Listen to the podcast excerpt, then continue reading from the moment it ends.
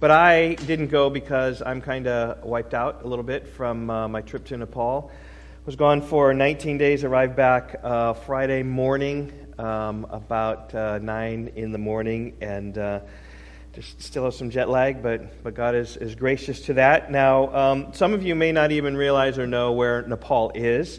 If I put a world map up here, I think uh, many of you could find uh, Nepal, but if you didn't, I got a little help for you. Nepal is in that region there. It is north of India, south of China, literally halfway around the world. Uh, in fact, now with daylight saving time stopped, do you know how the different, how many hours of difference it is? So it is right now. It's 10:30 here in uh, Rockford. Do you have any idea what time it is over there? It's about 10:30, but it's not 10:30. It's 10:15 is what it is. So India's on the half hour, and um, Nepal, just to be different, is on the quarter hour. So that's kind of bizarre, is what it is. But uh, that's Nepal, literally halfway around the world. I mean, it, uh, it's about as far away as you can get, and the culture is about as far away as you can get from our, our culture here. Well, my, my trip had three phases in it. My first was spent time with uh, Bob Clinton and uh, Phil Smith from First Love International, which is based here out of Loves Park, uh, doing great things in Nepal and in um, a handful, dozen maybe countries over the world, focusing on, uh, on the needy. Bob focuses his missions efforts in Nepal. He's been there for 20 years or so, really trying to serve the uh, orphans and widows there as a, just a help to the church. Uh, Phil is a new president of, um, of First Love International. I've known Phil for about 20 years, and so it's, it's good to see him coming in. Spend a couple days with him was, was wonderful. Um, our time together was a whirlwind as we traveled around the various children's homes that Bob has in Nepal.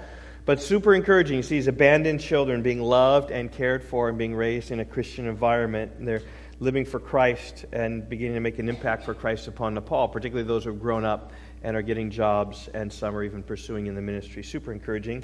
A second phase of my ministry was with ND Lama, and I know that the Weebies are like loving ND Lama, right? Yes? Noel, do you see the picture, the Alabama shirt there? Gage would be happy. Uh, and, and ND just was given that shirt by someone. He has no idea who the Crimson Tide are. It was really kind of interesting, but he was doing some welding. Um, if you're a pastor over there, you need to be multifaceted. I don't know how to weld, but he was welding, and um, he got his kind of junk shirt on.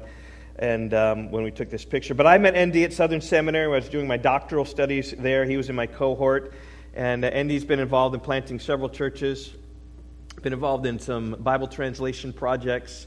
Uh, right now, he's focusing on schools. He started about five schools. The one he oversees now is about 200 students, K through 10. And uh, it's amazing how busy this man is and all that he's doing. Uh, it's encouraging to think about just the number of students he's impacting for Christ at his schools. The third phase of my ministry was spent with uh, Alan Jin and Word Partners. And there is Alan Jin there. And um, to his left, to his right, to his left, to our right, is Lazarus Thulong, who's probably one of the most famous Nepali Christians. He is a prolific author and writer, and he is just committed to the ministry of Word Partners. Um, every time I've gone over to Nepal, this is my ninth trip, and I've met with him. I've done some ministry with him on seven occasions. He's really an amazing man. His pastor, his name, his dad, his name is ND as well, who was actually persecuted for the faith.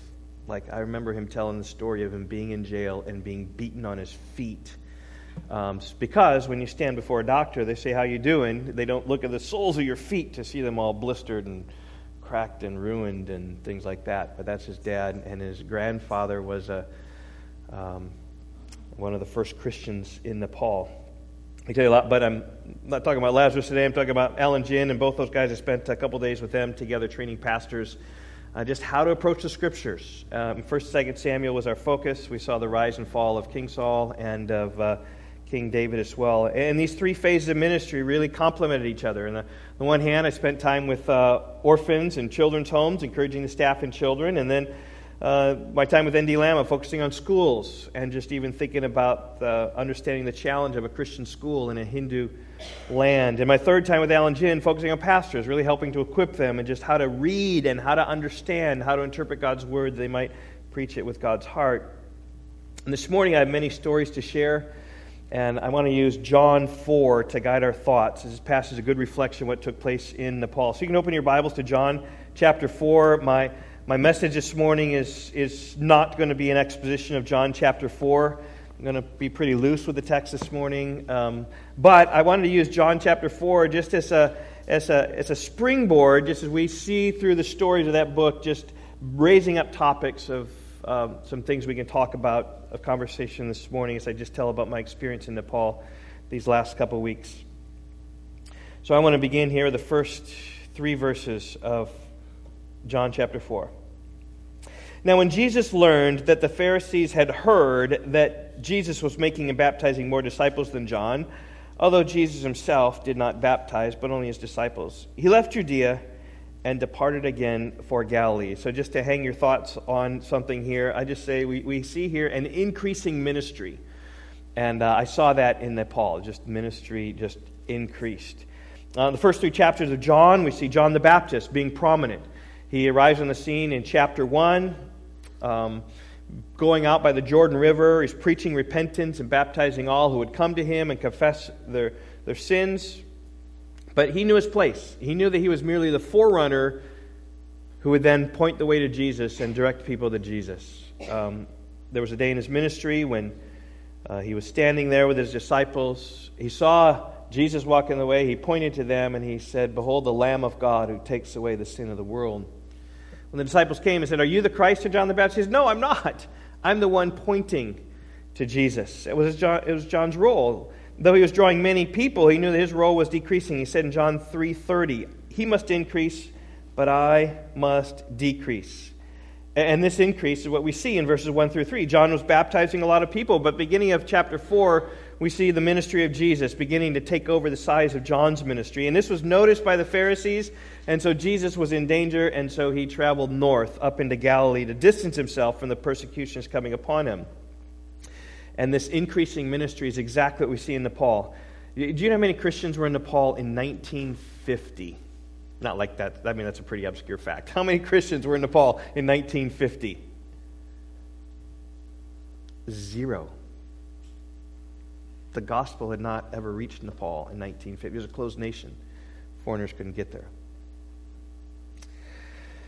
But by 1960, the first believers had come into the nation. And they came because the Nepali people went out, heard the gospel, particularly, I think, uh, Pakistan came in from the West, India, Pakistan, whatever, they heard the gospel, and they brought the gospel back into Nepal. So the 1960 first believers in the nation, and um, these Nepalis had come to faith outside. They, they came back in, and the church since then has experienced steady growth. And steady growth means actually exponential impact. Today, there are more than 400,000 believers in Nepal. Official stats hold that at 1.4% of the population, but I was told by Christians in Nepal now that population is higher. The government, uh, in their statistics, wants to keep that low so they don't see the Christians. They think it's higher, maybe not a lot higher. And 1.4% may not seem very high, but when you go from zero to 1.4%, that's infinite growth, right? so it's been growing quite a bit. And the number of Christians in Nepal just continues to increase and increase and increase. I got to see this firsthand. I spoke with several pastors who'd planted several churches, and that's just like, like the norm. Every church they have is a church plant. Every church they have starts. They don't have churches all over the land. Let me tell you about one man I met. His name is Becky. Okay, it's a boy's name. It's kind of difficult. Until when I saw it spelled, like, okay, I can call him Becky, but it was hard before then to call him Becky. Um, he, his focus in his ministry is on training church planters. His organization has a year long training program where they train church planters. Three months of residential in person in Kathmandu, and the other time just more remote or, or just come in for just uh, modular uh, training sessions. They train men in the scriptures and real practical things to help them gather and organize new churches in Nepal. The requirement of finishing the training program is to plant a church. And he told me, Becky did, that 95% of his graduates are successful in planting a church. You know, in America, those who try to plant churches, you know how many Americans are successful in planting churches? Runs about 25%. 75% of church plants in America fail, and here this guy is training guys for a year And, and, and, mind you, like, like these guys are laborers, they're goat farmers, they're tea shop owners with very little education. Train them for a year and go out, and 95% of them are able to plant and establish a church. And many go on to plant two, three, four, five churches. And these churches also plant churches. So he, in his time there, has been involved with about 200 church planters, and uh, that accounts for more than 500 churches through his network. Um, but still, 500 churches in light of 400,000 people. It's not like he's a big player in the game. He's just playing the game. There's lots of people all over Nepal, just like Becky. These churches that are planting and they're, they're multiplying. This, I'm saying, an increasing ministry. And I just say this how unlike the United States Nepal is. In, in our country, the church is in decline. We have fewer and fewer and fewer people attending church following Christ than ever before. Deconstruction is a huge word in the Christian culture today, of just people like losing their faith, thinking through their faith, and deconstructing from all that. In America, churches are closing faster than they're starting. Not so in Nepal. The church is on the rise. Here, here's a simple graph of baptized Christians in Nepal. Let's kind of whipped this up on Excel, and it's looking something like that. It's just taken off. Here's a graph of church attenders in the United States. And I had many conversations with those in Nepal telling them how blessed they were to be an exciting place where the church is taking off, where the church is going. And I say, you may be poor in this world, little financial opportunity, but you're rich toward God in seeing God work and just never miss the, the sight of the blessing of God that that is for you. In 2013, a report by Gordon Conwell Theological Seminary found that Nepal's church was the fastest growing church in the world. Since 1970, they have um, increased by 10.9%. That's compounding interest, compounding increasing. And I was blessed to experience some of that increasing ministry. So let's move on. And uh, in verses 4 through 8 of John, we see a need for water. Verse 4. And he had to pass through Samaria because that's on the, the northern way up through from Jerusalem to Galilee. And he had to pass through Samaria. And he, he came to a town of Samaria called Sychar, near the field that Jacob had given to his son Joseph. Jacob was there. And so Jesus, wearied as he was from his journey, was sitting beside the well. It was about the sixth hour. And a woman uh, from Samaria came to draw water. And Jesus said to her, Give me a drink. For the disciples had gone away into the city to buy some food. This passage shows us the humanity of Jesus. He and his disciples were heading north to Galilee. He's wearied from his journey, and he had to sit on the well when his disciples had traveled on to get some food. Jesus sat by the well. Maybe, maybe he was an older man. I mean, he was only 30 or so, like that, but maybe it's the young ones who went off and got the food. I'm not exactly sure. But when a Samaritan woman came out to draw water, Jesus requested a drink from her. Verse 7 Give me a drink. And, and this just reminds me of a story of a town called Bangada. In 2017, that's like six years ago, um, been some heavy winds and a flood in that town. A man came named Prakash, who is uh, right here. Um, he was told about the village, and Prakash, by the way, you know Prakash. You were in Nepal one time at his wedding. You were there. And a side story Yvonne was at the wedding, and you noticed that no one's taking pictures, right? So Yvonne starts, and this wedding was like 12 years ago? I don't know, 10 years ago? Starts taking pictures with her phone, and Prakash asked me on this trip, he said, Oh, Pastor Steve, do you have any pictures from my wedding? He didn't have any wedding pictures. So Yvonne downloaded them to me, and I gave him a little jump drive. He got wedding pictures. We have a little video of showing him and his wife his wedding pictures. He's so happy he gave him a picture of his wedding. Um, anyway, we've known Prakash for a long time. Super exciting kind of guy. Anyway, Prakash heard about this village, and he went and he visited. There'd been heavy winds and flooding in this village, and so he just went there to help. And there was an elderly widow there whose house had been heavily damaged. Her, her roof and walls were, were damaged, so he repaired the roof and the walls, and even he noticed that she was hungry, so she brought food for him, for her, and for her grandchildren who were staying with her, and just his kindness. Then, just there were some children there, the grandchildren. They gathered other children, other children, and so they started a kids club, uh, which many children in that village have uh, attended. And then later that year, Bob Clinton went to the village, met some who were there, and he met a little girl named Sajina, and she had club feet at that time. Um, club feet, like when your feet are turned like backwards. It's really debilitating. Happens often, uh, many times. And uh, Bob talked to Prakash, and Prakash took her to Banepa, where there's this uh, hospital that's expert in, uh, in club feet. And I think with club feet, we diagnose it quickly. And so any infant with club feet right, gets their femur broken maybe and switched around or something like that and fixed their feet.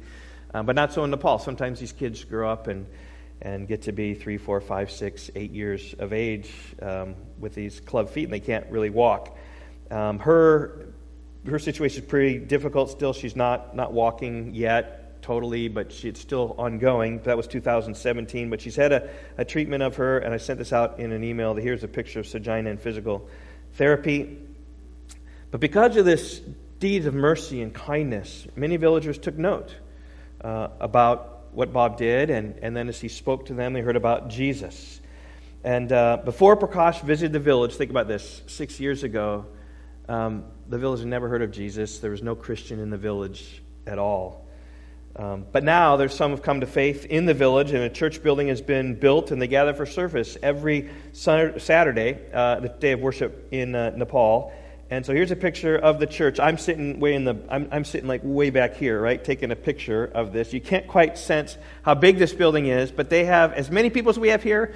They probably have in a tenth of the space. It was just packed in there. Everybody's sitting down. It was a lively place. It was a low caste village. It was chaos all around. It was, it was sort of crazy. I just put a video out about, about that if you want to catch that last video that I did. Um, but this is a great picture of how the church is built in Nepal. Others are in need. Christians rise to the occasion. They show mercy. And people are like, why are you doing that? And say, well, but Jesus loved me, and I'm commanded to love others, and I, I do love others, and I go that. And uh, in fact, the constant verse I've heard in Nepal from believers is 1 John 4.19, which says, we love because he first loved us. And he, God loved us in Jesus, and so we love other people. And it's the Nepali staff of First Love have practiced faith working through love. They've seen many come to faith. And about six weeks before I went to Bengata, um, uh, Bob Clinton was there with his budding church on a Saturday, and he was preaching from Matthew 25, just the imperative of, of being active in our faith when, um, when Christians, how Christians show their love by helping those in need, because Jesus says the final judgment Jesus is going to say, When I was hungry, you fed me. When I was thirsty, you gave me something to drink. And when I was naked, you clothed me. And based upon that, right, there's judgment there. Like, how, how has the grace of God worked in your life to serve other people, particularly those in need?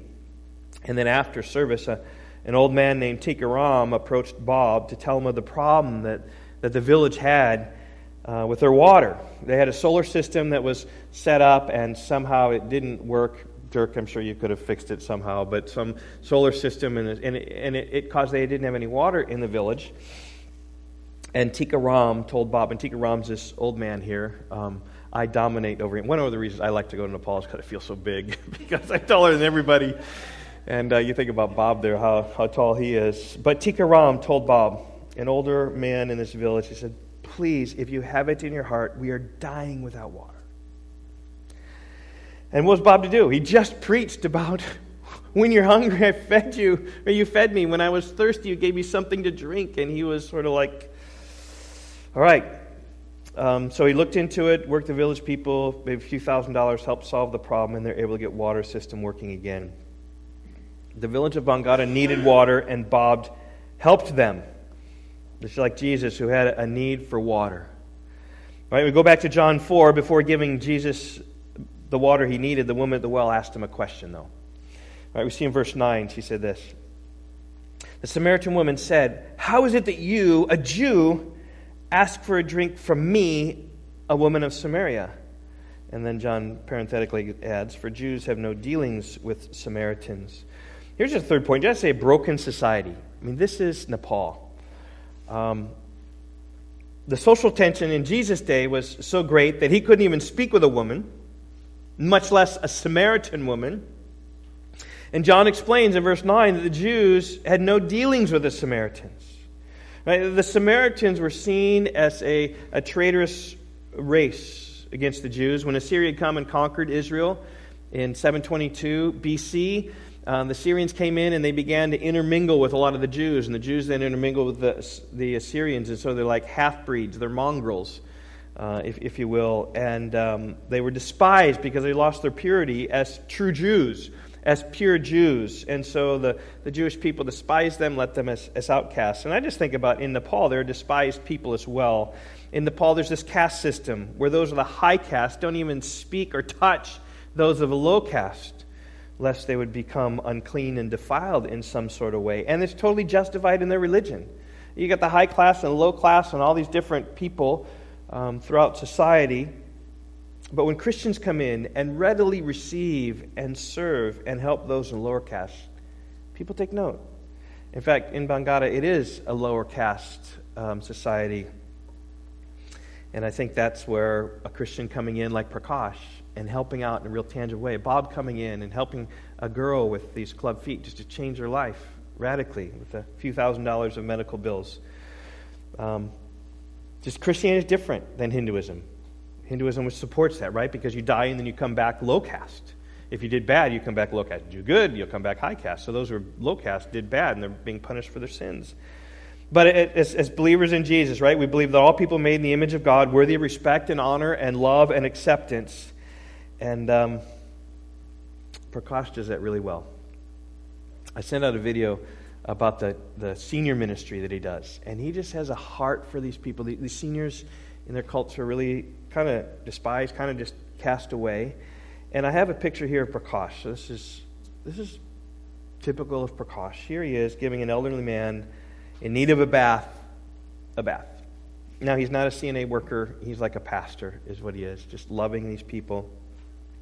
He told me once I'm an old man. I don't think it was this man. Uh, he was caring for his need to go to the bathroom, right? They're having some sort of senior fellowship, and he had to go to the bathroom. And so he takes him to his house.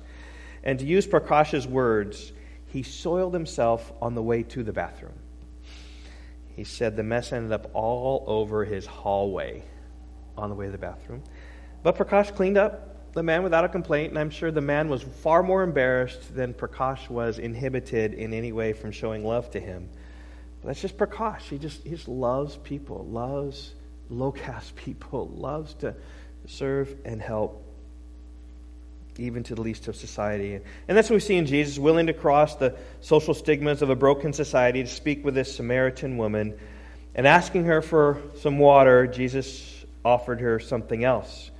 He offered her living water. We see this in verses 10 through 19. Jesus answered her, If you knew the gift of God and who it is, that is saying to you, Give me a drink, you would have asked him, and he would have given you living water.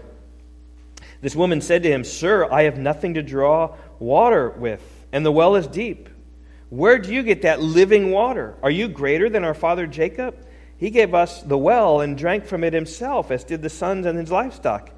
And Jesus said to her, Everyone who drinks of this water will be thirsty again.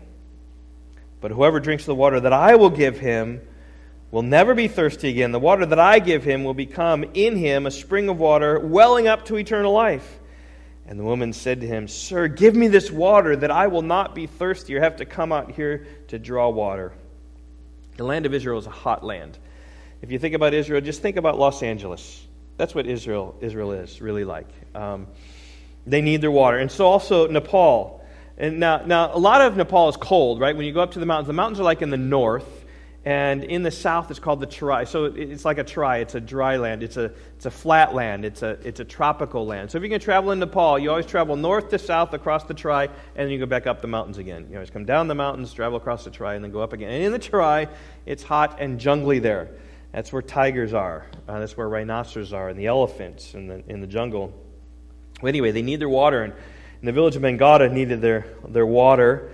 And those um, who lived in Bengada, though, needed more than water. They needed the living water that Jesus gave. And so on that Saturday, when I, I visited this village, Bob took the ready made object lesson. it was like laid out for you right there, right? I gave you water, right, a month ago, and now what's he going to come and do? He's going to come and preach about the living water. And so he preached on this passage. And in, during this worship service, Bob shared the story about how Tika Ram said, We are dying without water. And he shared how the water was restored. He also shared their greater need, their need for living water from which you will never thirst again. And when the woman heard about this water, she said in verse 15, like I've already read, right? The woman said to him, Sir, give me this water that I will not be thirsty. after come out here to draw water.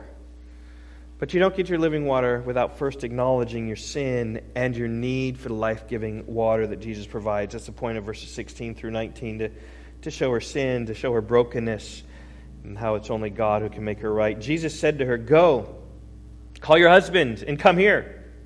The omniscience of Jesus. Jesus knew about this woman. The woman answered him, I have no husband. And Jesus said to her, You are right, saying, I have no husband. For you've had five husbands, and the one that you now have is not your husband. What you said is true. And the woman said to him, Sir, I perceive that you are a prophet. So Jesus exposed her sin. She was an adulterous woman. It's probably the reason why she came out to draw water alone in Jesus' day. The daily gathering of water was normally in the evening, not the hot of the day. Um, when the women would come out and chat with each other, a social event, talk with each other, help, help one another. But this woman was alone, probably because of her sin. But that made her a perfect candidate for the gospel.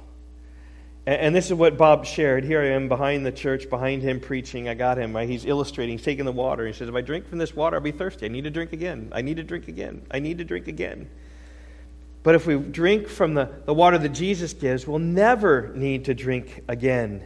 And then Bob went through the simple gospel message. We're all sinners. Our sin deserves us death. We need a Savior to give us life. That's like eternal water that we have, this living water that we get. He offered the living water to those who were in the service. And a good handful came forward to, to pray with Bob, asking for this living water that was found in Jesus, including Tika Ram. He couldn't kneel because of his old age, but he was sitting there just praying with Joel and, and praying with Bob unless you think this offer of the living water is only for those in Nepal, it's for us too, right? It's the gospel that, that Jesus gives us something that will eternally always satisfy us, always gratify us, is in Christ. We don't need to pursue the things of the world. It's the things of Christ where true satisfaction comes. You simply acknowledge your sin, confess your sin, and come to Christ. Well, back to John. In verse 20, we see the woman abruptly changing subject Maybe, but maybe she's inquisitive. I'm not exactly sure. But she changed the subject away from her sin, right? Nobody likes to talk about their sin. Let, us talk about something else. Let's, let's talk theology, like Talkative did in Pilgrim's Progress. He said this. She said, Our fathers worshipped in this mountain, but you say that in Jerusalem is a place where people ought to worship. And maybe this comes from her desire to worship the Lord rightly. I'm not sure, right? The, the Samaritans, because they were excluded from Jerusalem but still had this Jewish heritage, wanted to worship the Jewish God, set up the shrine, this altar, the sacrifice on Mount Gerizim, which was uh, just north of Jerusalem. And they sacrificed there. The Jews said, no, no, it's only in Jerusalem. And there was not only a social battle, there was this theological battle. And she knew of that battle. And she said, where's the place to worship? Who's right? She asked. And then Jesus spoke to her about my fifth point here true worship. Jesus said to her, Woman, believe me, the hour is coming when neither on this mountain nor in Jerusalem will you worship the Father. You worship what you do not know. We worship that which we know, for salvation is from the Jews. But the hour is coming and is now here when the true worshippers will worship the Father in spirit and in truth, for the Father is seeking such people to worship him. God is spirit, and those who worship him must worship in spirit and in truth. Jesus said worship isn't about a place, worship is about a person. Doesn't matter where you worship, it matters who you worship. True worshipers worship the Father.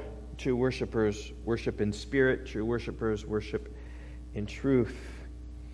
And there's any phrase needed for those in Nepal to hear, Nepal in large, it is verse 24 God is spirit, and those who worship him must worship him in spirit and in truth. See, in Nepal, like there are altars and Hindu shrines like all around. Um, there are Buddhist stupas and flags that Buddhist flags, I'm not sure you know this, but Buddhist flags have prayers written on them. And so as they flap in the wind, what are they doing? They're praying all those prayers. And who they're praying their prayers to? Buddhists don't know. They just pray. They just go up. But sacrifices are, are offered. Cows are in the street. Cows are revered and honored. Everyone in Nepal seems to worship their own gods, their own way, however they want to. They worship at this shrine or that shrine. They, they choose their favorite gods they like to have. Uh, they offer up food sacrifice and incense upon these altars. They light their candles, or they, they do whatever they do. They, they pray. It's just like worship for sure, but misguided And Jesus says, No, you must worship in spirit and in truth. Jesus says worship isn't about food sacrifice and incense. It's about the worship of God, the genuine spirit of worship. And then we see in verses 25 and 26 Jesus revealing himself as the Messiah. The woman said to him, I know that Messiah is coming, who's called the Christ. And when he comes, he will tell us all things. And Jesus said to her, I who speak to you am he. Are some of the most dramatic verses in all the Bible. This woman knows enough of the thrust of the Old Testament that, that it speaks and anticipates of the coming Messiah. And, and Jesus, even as he's speaking this way, seems to be a prophet because he knows her sin and seems to be talking about some spiritual wisdom and talking about the Messiah coming and, and, and says, Well, what about this? And Jesus says, I'm the Messiah. First time that Jesus reveals his true identity in all the Gospels is to this insignificant, sinful Samaritan woman.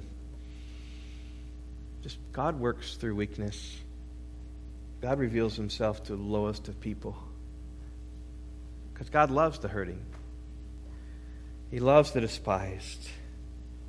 Blessed are the poor in spirit, for there's the kingdom of heaven. Blessed are those who mourn, for they shall be comforted. Blessed are the meek, for they shall inherit the earth. It's the, it's the mourning ones, it's the meek ones, the despised ones who get the blessing.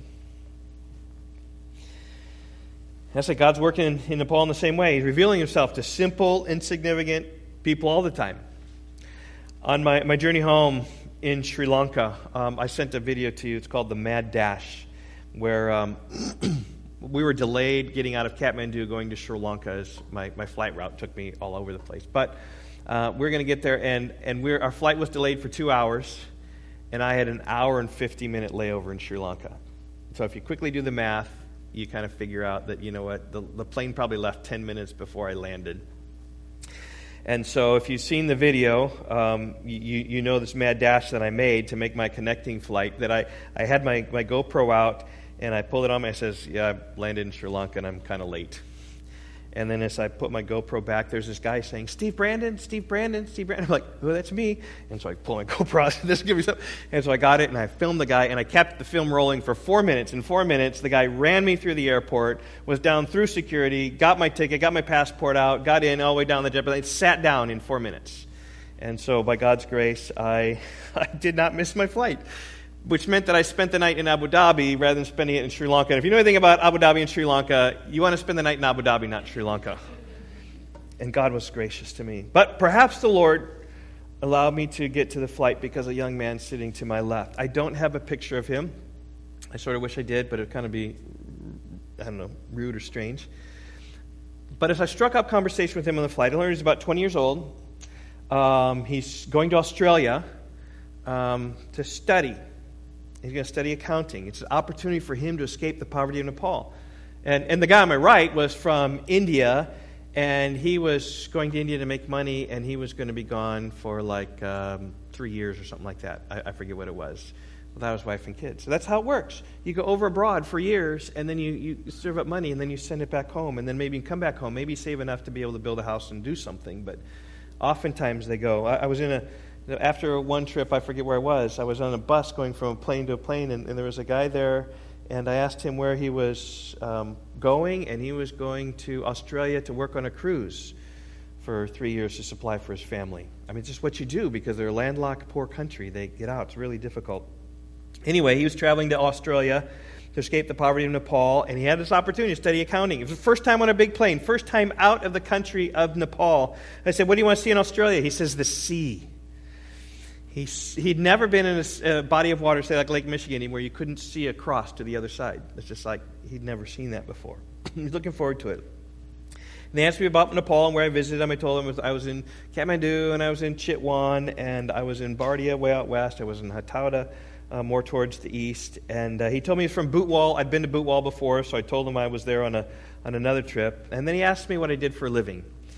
And you just got to be careful around there because it's illegal to be a missionary. And if you say you're a missionary, you're going to be out of Nepal. And so I was kind of, I said, um, I'm a pastor of a church. And he like startled and he visibly shook, kind of like I was a, a ghost. And um, he said, I follow Jesus He is my God. And then he showed me his phone, and this is on his phone. This is Sahil's phone.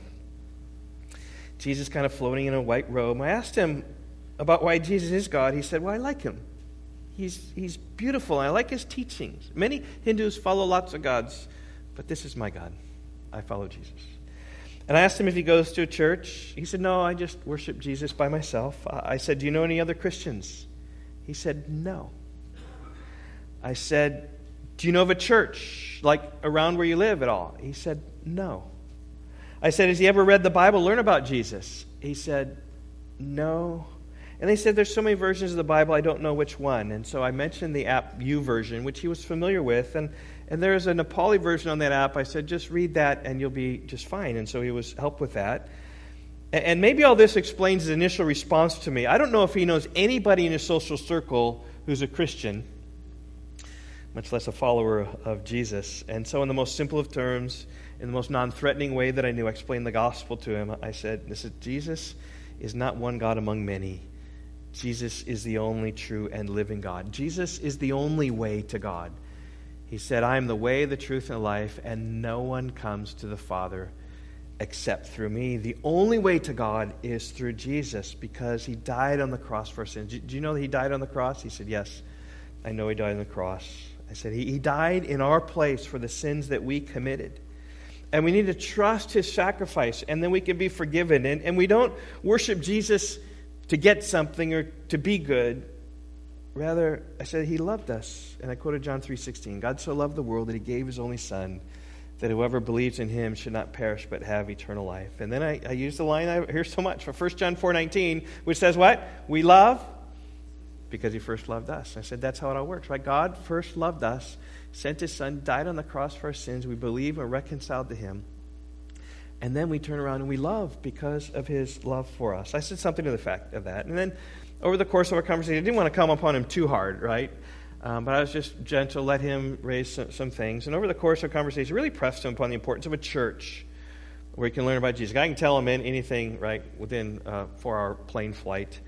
Um, but much better to be involved in the church where he's um, around people who can learn about Jesus and with other followers of Christ as well. And so I got his email, and I, I promised I'd find a church in Melbourne uh, find out where he is. I got the name of his school, try to match it up with a, a, church that's good close by. And so I'll be emailing with him when I find some time here. But he can be around a, a community with others just to, to love him. And, and even I, I, told him the story of Becky. Remember him? He's the guy that trains church planters. Becky's story is he came from a Hindu um, background. And for the first 21 years of his life, he'd never heard the name of Jesus before. And then some Nepali missionaries came and lived, um, lived by him and um, lived next door to him, in fact. They told him about Jesus, and he would argue against them. He said, But the thing that really turned me is that they never got mad at me.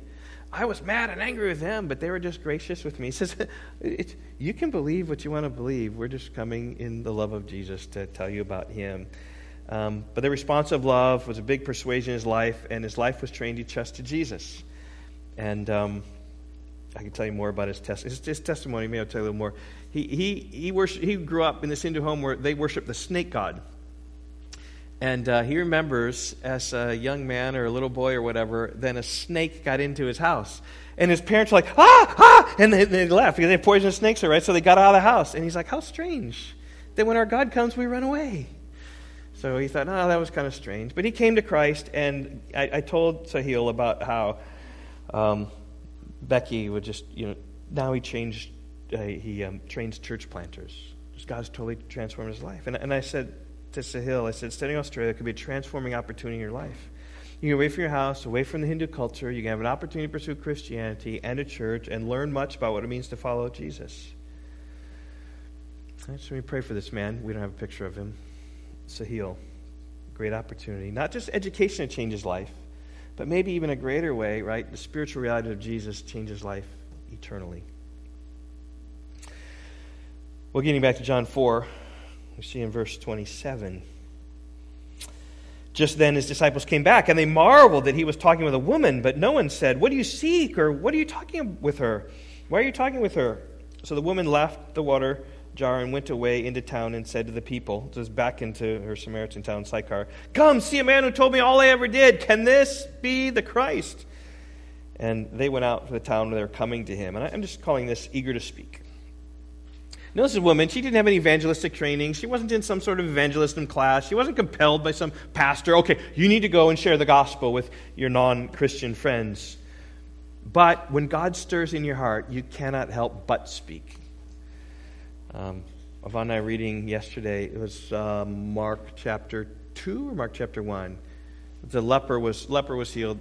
1, I think, at the end of chapter 1. Leper was healed, and Jesus said, Don't tell anybody. And what the leper do? Jesus transformed me. And he goes out and he starts talking about Jesus. And she's like, Oh, you blew it. Now I can't be in the city. I got to go out in the country now. That's evangelism, to be so impacted, right? We enjoy the grace of God so that we extend the glory of God. It's more about a heart, and it's more about being impacted by the grace of God, how great that is. And if you really are, you will talk with people than it is about any sorts of training, anything like that, though training is good. But anyway, she didn't know much, but what she knew, she spoke in verse 29. Come, see a man who told me all I ever did. Can this man be the Christ? She starts evangelizing her, her village. And I saw this eagerness to speak about Jesus in Nepal. I was at a children's home in Bardia um, that is out west, by the way, which is where an earthquake was. You saw the update of that. The, the children's home was fine, but there's some people at the children's home whose family um, uh, was affected by it a little bit, but they're, they're safe, they're okay. And I texted with uh, one of the children, an 18 year old, 20 year old, whatever. He's um, going to school now, but he's teaching part time, and he just started texting me, and so I've been back and forth. I said, Are you okay? Are things, things good? He says, I said, Did you feel it? He said, Yes. We felt the bed shake. We woke us up, but we were, we were okay. Anyway, I was in Bardia at the children's home, and I was asked if I wanted to play football. Not, not the oblong thing, but the round thing where they actually use their feet. And I said, Sure.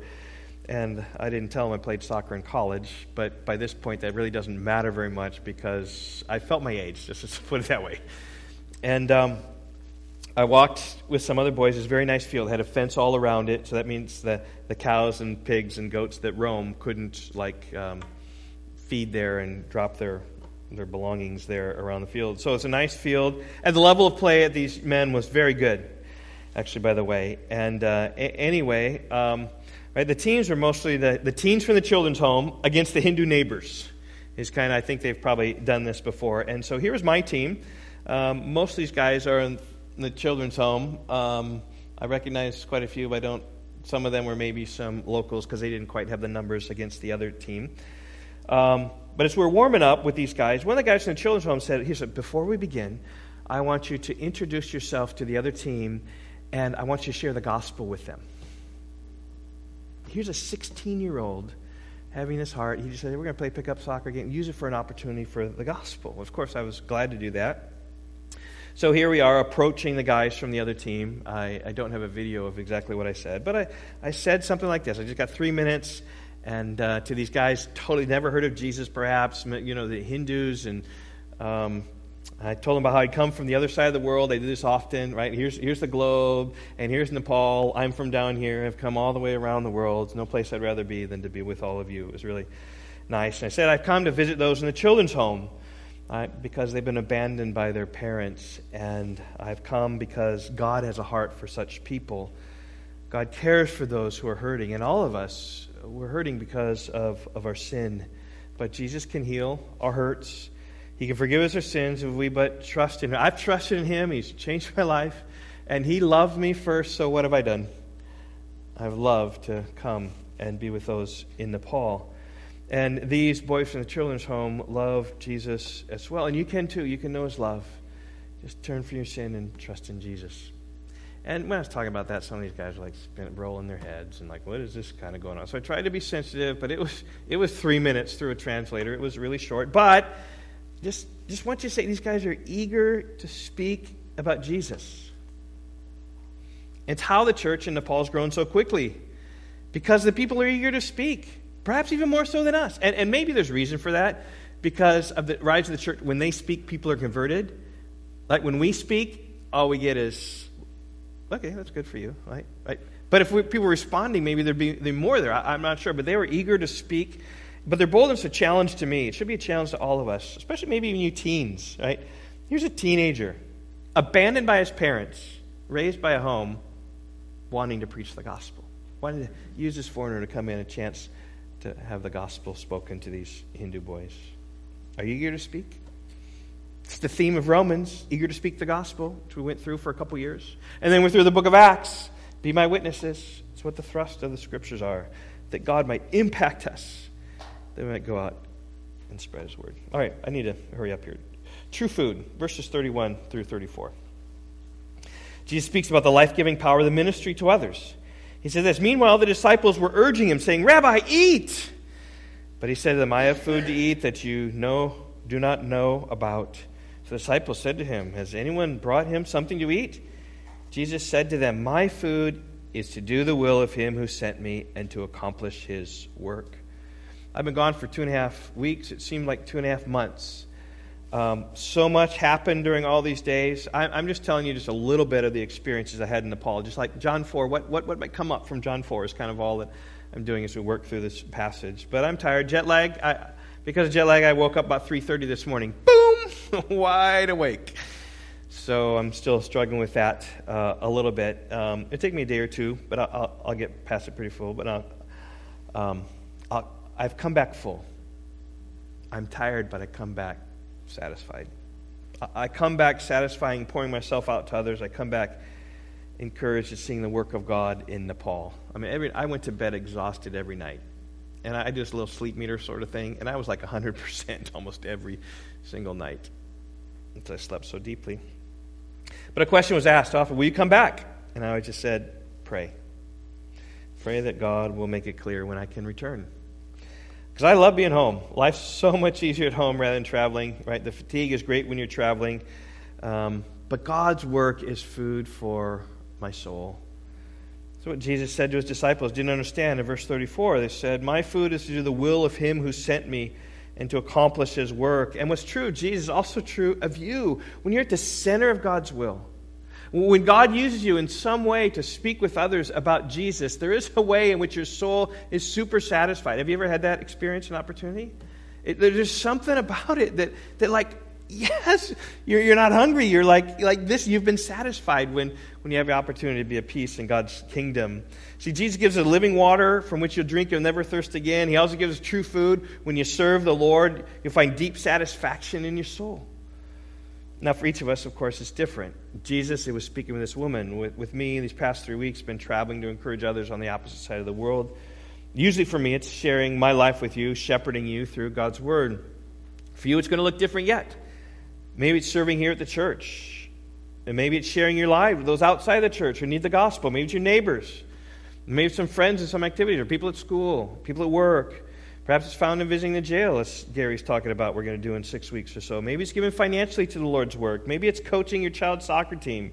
Maybe it's found in serving in some local ministry. And hopefully it means several of these things as you just seek to pour out yourself to the Lord. And, church families, I just encourage all of you to know this food that Jesus is talking about. He's talking about this living water that we get will never thirst again. And here he's talking about the food that makes us so we're not hungry. We're self satisfied in him when we're serving him as Jesus did. Okay, my last point, nine, because I've run out of space on the screen. Great harvest, verse 35 and through 38. He said, My food is to do the will of him who sent me to accomplish his work. Do not say there are yet, do you not say there are yet four months and then comes the harvest? Look, I tell you, lift up your eyes and see that the fields are white for harvest. Already the one who weeps is receiving wages and gathering fruit for eternal life, so that the sower and the reaper may rejoice together. For here the saying holds true one sows and another reaps. I sent you to reap for that which you did not labor. Others have labored, and you have entered into their labor. And as Jesus speaks about the reality of the kingdom, right, that's how it works. Some people labor on and they sow and they sow and they sow only to have someone else reap. And, right, those who are sowing and those who are reaping, right, rejoice together. So you see this great harvest come about. In his day, the harvest was great. These disciples would soon go out and, uh, and change the world. I tried to look for some kind of graph which showed the number of followers of Jesus in the early church um, over time. But I couldn't get it. But I, I, think it's exponential, just like in Nepal. Like Nepal is like the early church now. Just so many people come into Christ. And that was the time back then. The harvest is great in Nepal right now. The harvest isn't great in America right now. We ought to pray that it will be. Psalm 80 would be a good psalm to pray through. It speaks about revive us, O God. But yet, still, we need to labor. We need to press on. We need to sow. We need to pray the Lord that we can reap just encourage you to do that just to see that there is a great harvest. There's a great harvest in Nepal. And if you look and say, hey, how can I be involved? We have a church have been involved in these children's homes for about 18 years or so. If you say, you know what, maybe I want to support a child, um, you can support a child like $100, $110 maybe a month supports a child. You can support half a child, like just the left side, have someone else support the right side. You can do that too. But like there's a real simple way to put your treasure someplace and uh, support Bob and his work. What's helpful for me going over there, I just say that Bob is doing a wonderful work all these children's homes and transforming these people. Like, there might be a way that you can be involved uh, in Nepal in just the most simplest of ways. But you, this push, though, is not just Nepal, not just out there. How easy is Americans just to throw money? I just encourage you more to throw your time and investment in people who need the gospel here. If you're not sharing the gospel here, you're not going to share it over there. Right? Don't, don't think, oh, if I got over there, I'd be, be great. No, you need to be here, right? Be faithful in the little things. And so pour out yourself and pray that God would give a, a great harvest. And, and I love this harvest that, that came, verse 39 and following. Many Samaritans from that town believed in Jesus because of the woman's testimony. Here's this harvest that she said of his testimony. He told me all that I ever did. So when the Samaritans came to him, they asked him to stay with them, and he stayed there two days. And many more believed because of his word. There's the harvest, just as a great harvest. And they said to the woman, It's no longer because of what you said that we believe, for we have heard ourselves, and we know that this is indeed the Savior of the world. Not just America, not just Israel, but even the Savior of Nepal. He is. And he's working all the way around the world. That's my trip to Nepal. Thanks for listening. Let's pray. Father, I, I just thank you for the opportunity to go. Um, it's hard being gone from family for three weeks. Um, was fearful before I left, just of the long time that I would be gone, but you've been gracious and helped me, sustained me protecting me from sickness. I was ultra careful of what I ate. Um, God, but you've been, you've been gracious. And God, of anybody, I pray for Sahil. Just pray as I contact him and recommend a church perhaps he might go to. I pray he would find the living water in Australia that uh, would help him. Even as his heart is disposed to Jesus, he sees the beauty of Christ. And I pray, God, that that would lead him not just with spirit, but also to worship in spirit and in truth. I pray for Becky and the church planting that he is doing, involved with, with all of the, the men and these um, people who are going to go out and figure out how to plant churches in all these villages. There are many more villages in Nepal who are just like Bengada, who have not heard the gospel yet, have no believers in that community yet. God, and I just would pray these church planners would go out, go back to their community, that you would see the church flourish, that you would bless their work. We pray for the, the children's homes. Uh, just even pray for the children's home in Bardia. Just pray for those um, youth who have played soccer with those Hindu um, neighbors. Just would pray that even there, that you would open a door, even as um, they, they have very few Christians just outside of their children's home and their small little community there. Just would pray you would bring people to Christ and start your revival there as you've started so many other places. Pray for Bengada, I just would pray that just as they have the water back and the living water and the, the locals are excited about that, um, the water they have, I pray that the living water would flow even more abundantly, um, Father, in every way. And, and just also pray for Andy Lama as he is faithfully involved in schools um, and just training up many, many children. Uh, many Hindu children are even coming to, uh, willing to come to a Christian school because the education is better there. Just would pray for the impact that he might make, help him in his busyness. And he still has a dissertation to write. Pray you'd help him with that.